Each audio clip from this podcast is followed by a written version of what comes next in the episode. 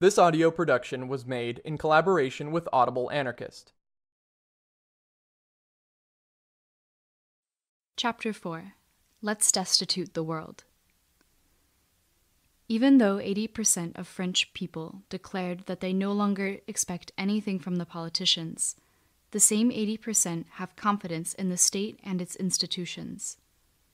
No scandal, no evidence, no personal experience manages to make a dent in the respect owed to the institutional framework in this country. It's always the men who embody it who are to blame. There have been blunders, abuses, extraordinary breakdowns. The institutions, similar to ideology in this respect, are sheltered from the contradiction of facts, however recurrent. It was enough for the National Front to promise to restore the institutions to become reassuring instead of troubling. There's nothing surprising in that. The real has something intrinsically chaotic about it that humans need to stabilize by imposing a legibility, and thereby a foreseeability, on it. And what every institution provides is precisely a stationary legibility of the real, an ultimate stabilization of phenomena. If the institution suits us so well, it's because the sort of legibility it guarantees saves us above all, each one of us, from affirming anything whatsoever, from risking our singular reading of life and of things, from producing together an intelligibility of the world that is properly ours and shared in common. The problem is that choosing not to do that is the same as choosing not to exist. It's to resign from life in reality, what we need are not institutions, but forms. It so happens, in fact, that life, whether biological, singular, or collective, is precisely a continual creation of forms. It suffices to perceive them, to accept allowing them to arise, to make a place for them and accompany their metamorphosis. A habit is a form. A thought is a form a friendship is a form, a work is a form, a profession is a form. Everything that lives is only forms and interactions of forms. Except that, voila, we are in France, the country where even the revolution has become an institution, and which has exported that ambivalence to the four corners of the world. There is a specifically French love of the institution that must be dealt with if we wish to talk again about revolution one day, if not make one. Here, the most libertarian of the psychotherapies has seen fit to label itself institutional. The most critical of the sociologies has given itself the name institutional analysis.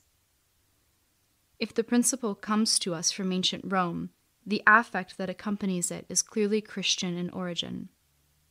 The French passion for the institution is a flagrant symptom of the lasting Christian impregnation of a country that believes itself to be delivered from that. All the more lasting, moreover, as it believes itself to be delivered. We should never forget that the first modern thinker of the institution was that lunatic Calvin, that model of all the despisers of life, and that he was born in Picardy. The French passion for the institution comes from a properly Christian distrust towards life. The great malice of the institution idea is in its claiming to free us from the rule of the passions, from the uncontrollable hazards of existence, that it would be a transcendence of the passions when it is actually just one of them, and assuredly one of the most morbid.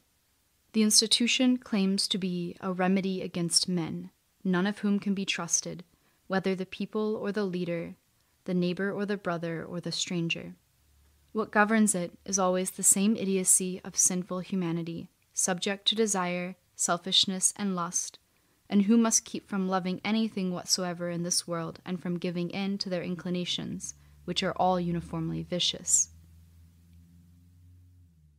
It's not his fault if an economist like Frédéric Lordon can't picture a revolution that is not a new institution because all economic science, and not just its institutional current, has its basis finally in the lessons of St. Augustine. Through its name and its language, What the institution promises is that a single thing in this lower world will have transcended time, will have withdrawn itself from the unpredictable flux of becoming, will have established a bit of tangible eternity, an unequivocal meaning free of human ties and situations, a definitive stabilization of the real, like death. This whole mirage dissolves when a revolution breaks out. Suddenly, what seemed eternal collapses into time as though into a bottomless pit. What seemed to plunge its roots into the human heart turns out to have been nothing but a fable for dupes. The palaces are vacated, and one discovers in the prince's abandoned jumble of papers that he no longer believed in it at all, if he ever had. For behind the facade of the institution, what goes on is always something other than it claims to be. It's precisely what the institution claimed to have delivered the world from the very human comedy of the coexistence of networks of loyalties, of clans, interests, lineages, dynasties, even. A logic of fierce struggles for territories, resources, miserable titles, influence. Stories of sexual conquest and pure folly, of old friendships and rekindled hatreds Every institution is, in its very regularity, the result of an intense bricolage, and, as an institution, of a denial of that bricolage. Its supposed fixity masks a gluttonous appetite for absorbing, controlling, institutionalizing everything that's on its margins and harbors a bit of life. The real model of every institution is universally the church just as the Church clearly does not have as its goal leading the human flock to its divine salvation, but rather achieving its own salvation in time, the alleged function of an institution is only a pretext for its existence. In every institution, the legend of the Grand Inquisitor is reenacted year after year. Its true purpose is to persist. No need to specify how many souls and bodies must be ground down in order to secure this result, and even within its own hierarchy. One doesn't become a leader without being basically the most ground down, the king of the ground down. Reducing delinquency and defending society are only the pretext of the carceral institution. If, during the centuries it has existed, it has never succeeded at these things, on the contrary. This is because its purpose is different. It is to go on existing and growing if possible, which means tending to the breeding ground of delinquency and managing the illegalities. The purpose of the medical institution is not to care for people's health, but to produce the patients that justify its existence and a corresponding definition of health. Nothing new on this subject since Ivan Illich and his medical nemesis. It's not the failure of the health institutions that we are now living in a world that is toxic through and through and that makes everyone sick. On the contrary, we've seen their triumph. Quite often, the apparent failure of the institutions is their real function. If school discourages children from learning, this is not fortuitously. It's because children with a desire to learn would make school next to useless. The same goes for the unions, whose purpose is manifestly not the emancipation of workers, but rather the perpetuation of their condition. What could the bureaucrats of the labor unions do with their life, in fact, if the workers had the bad idea of actually freeing themselves? Of course, in every institution there are sincere people who really think they are there to accomplish their mission. But it's no accident if those people see themselves systematically obstructed, are systematically kept out of the loop, punished, bullied, eventually ostracized, with the complicity of all the realists who keep their mouths shut. These choice victims of the institution have a hard time understanding its double talk and what is really being asked of them. Their fate is to always be treated there as killjoys, as rebels, and to be endlessly surprised by that. Against the slightest revolutionary possibility in France, one will always find the institution of the self and the self of the institution. Inasmuch as being someone always comes down finally to the recognition of, the allegiance to, some institution, inasmuch as succeeding involves conforming to the reflection that you're shown in the hall of mirrors of the social game, the institution has a grip on everyone through the self. All this couldn't last, would be too rigid, not dynamic enough, if the institution wasn't determined to compensate for its rigidity by a constant attention to the movements that jostle it. There's a perverse dialectic between institution and movements, which testifies to the former's relentless survival instinct. A reality as ancient, massive, and hieratic as that inscribed in the bodies and minds of its subjects for the hundreds of years the French state has existed, could not have lasted so long if it had not been able to tolerate, monitor, and recuperate critics and revolutionaries as they presented themselves. The carnivalesque ritual of social movements functioned within it as a safety valve, as a tool for managing the social as well as for renewing the institution. They bring it the flexibility, the young flesh, the new blood that it so cruelly lacks. Generation after generation, in its great wisdom, the state has been able to co opt those who showed themselves amenable to being bought off, and crush those who acted intransigent. It's not for nothing that so many leaders of student movements have so naturally advanced to ministerial posts, being people who are sure to have a feel for the state, that is, an appreciation of the institution as mask. Breaking the circle that turns our contestation into a fuel for what dominates us, marking a rupture in the fatality that condemns revolutions to reproduce what they have driven out, shattering the iron cage of counter revolution this is the purpose of destitution. The notion of destitution is necessary in order to free the revolutionary imaginary of all the old constituent fantasies that weigh it down, of the whole deceptive legacy of the French Revolution. It is necessary to intervene in revolutionary logic in order to establish a division within the idea of insurrection. For there are constituent insurrections those that in like all the revolutions up to now have ended, by turning back into their opposite, those that have been made in the name of, in the name of whom or what, the people, the working class, or God, it matters little.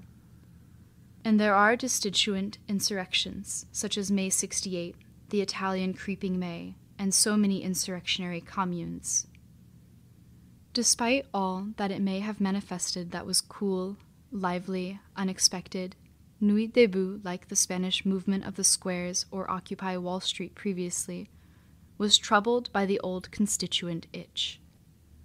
What was staged spontaneously was the old revolutionary dialectic that would oppose the constituted powers with the constituent power of the people taking over the public square.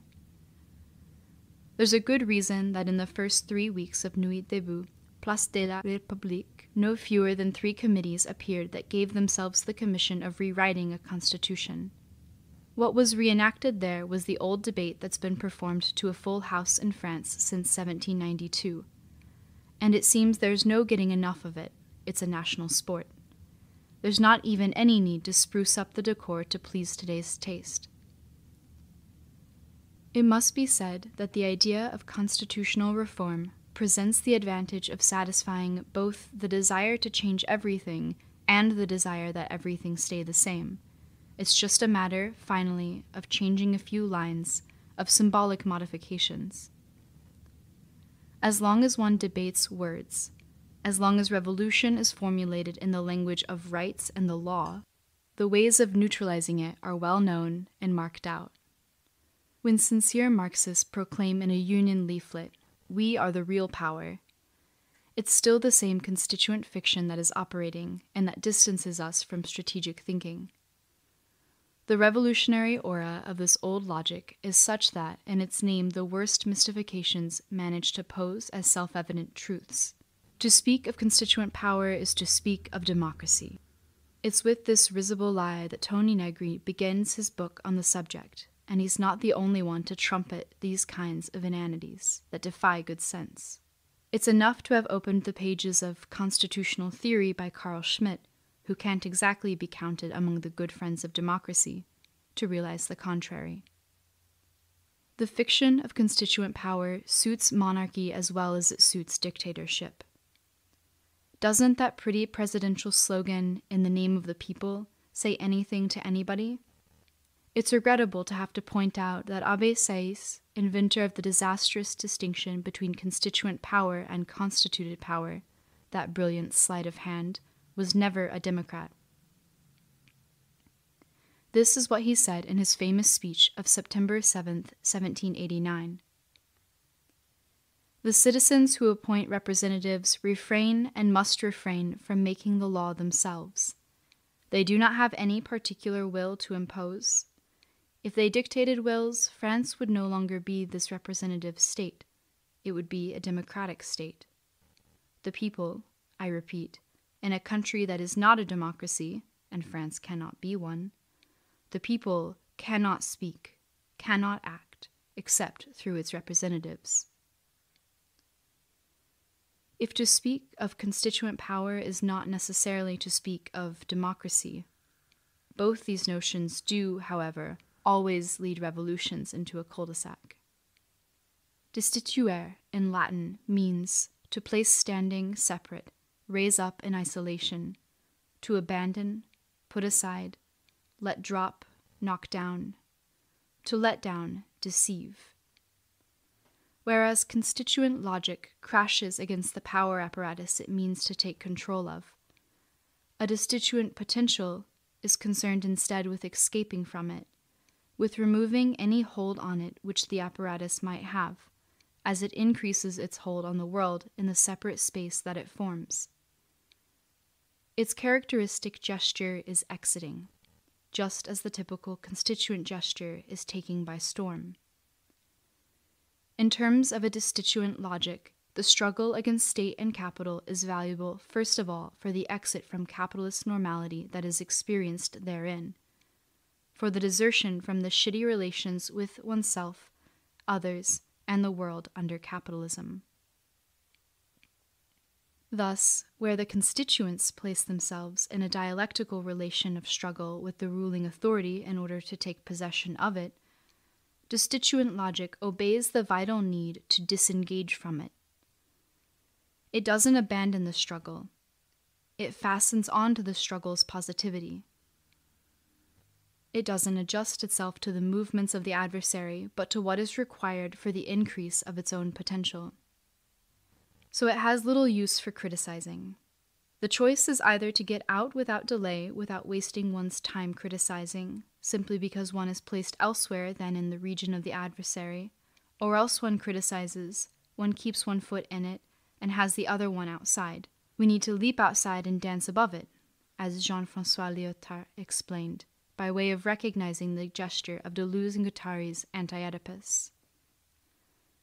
And Deleuze made this remark Roughly speaking, one recognizes a Marxist by their saying that a society contradicts itself, is defined by its contradictions, especially in class contradictions. We say rather is that in a society everything is escaping, that a society is defined by its lines of escape. Escape, but while escaping, looking for a weapon. It's not a question of fighting for communism. What matters is the communism that is lived in the fight itself. The true richness of an action lies within itself. This doesn't mean that for us there's no question of the observable effectiveness of an action.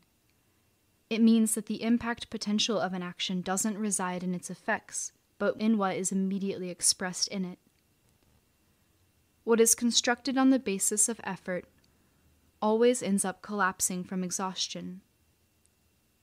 Typically, the operation that the cortège des têtes causes the processional setup of union demonstrations to undergo is an operation of destitution.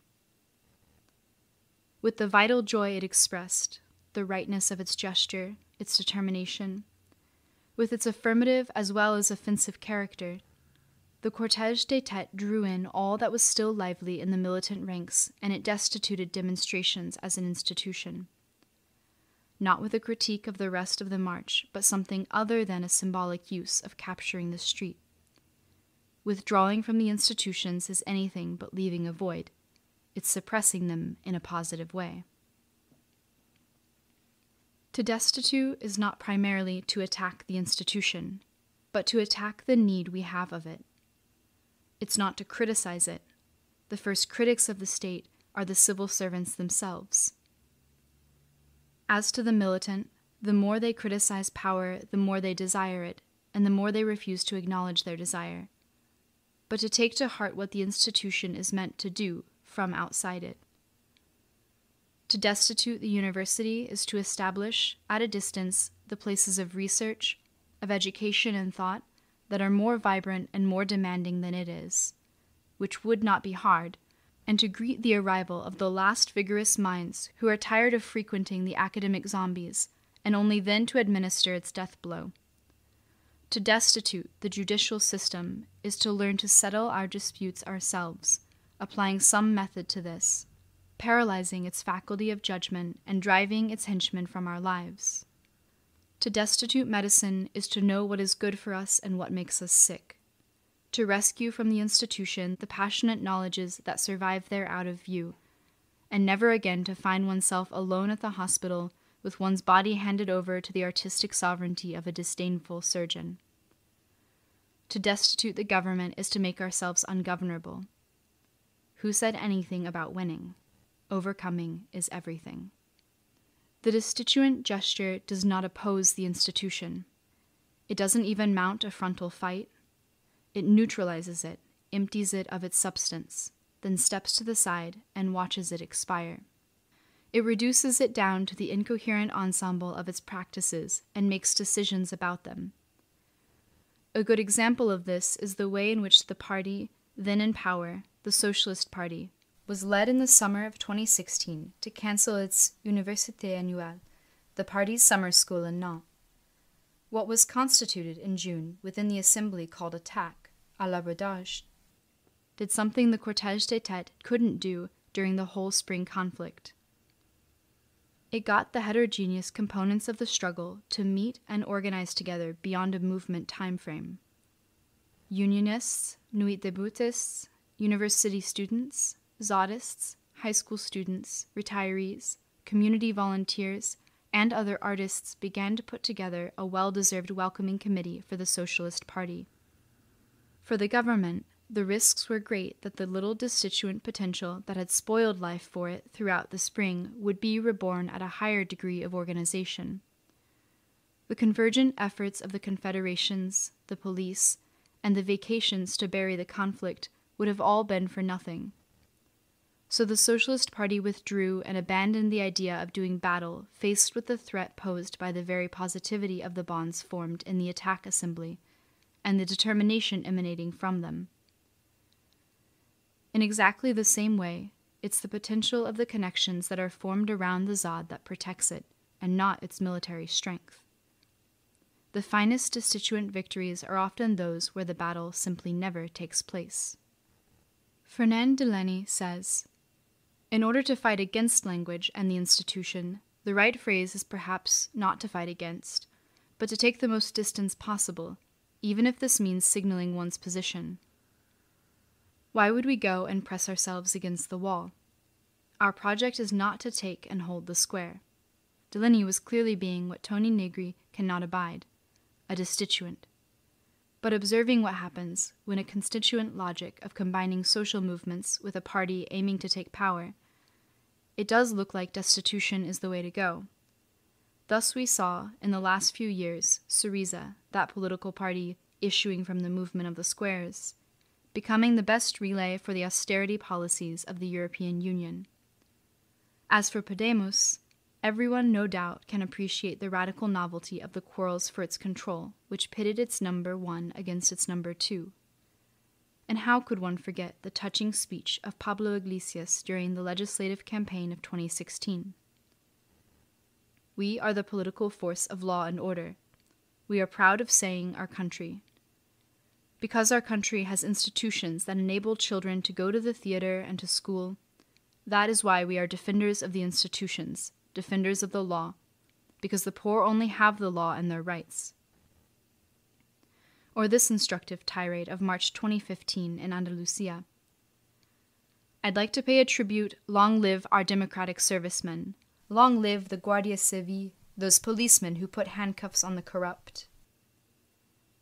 The latest deplorable political intrigues that now make up the life of Podemos moved certain of its members to make this bitter observation.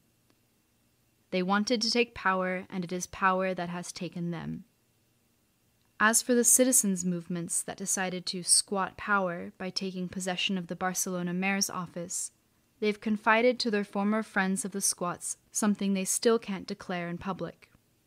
By gaining access to the institutions, they were indeed able to take power, but there was nothing they could do with it from there, apart from scuttling a few hotel projects, legalizing one or two occupations, and receiving with great ceremony Anne Hidalgo, the mayor of Paris. Destitution makes it possible to rethink what we mean by revolution. The traditional revolutionary program involved a reclaiming of the world, an expropriation of the expropriators, a violent appropriation of that which is ours, but which we have been deprived of. But here's the problem capital has taken hold of every detail and every dimension of existence. It has created a world in its image. From being an exploitation of the existing forms of life, it has transformed itself into a total universe. It has configured, equipped, and made desirable the ways of speaking, thinking, eating, working, and vacationing, of obeying and rebelling that suit its purpose. In doing so, it has reduced to very little the share of things in this world that one might want to reappropriate.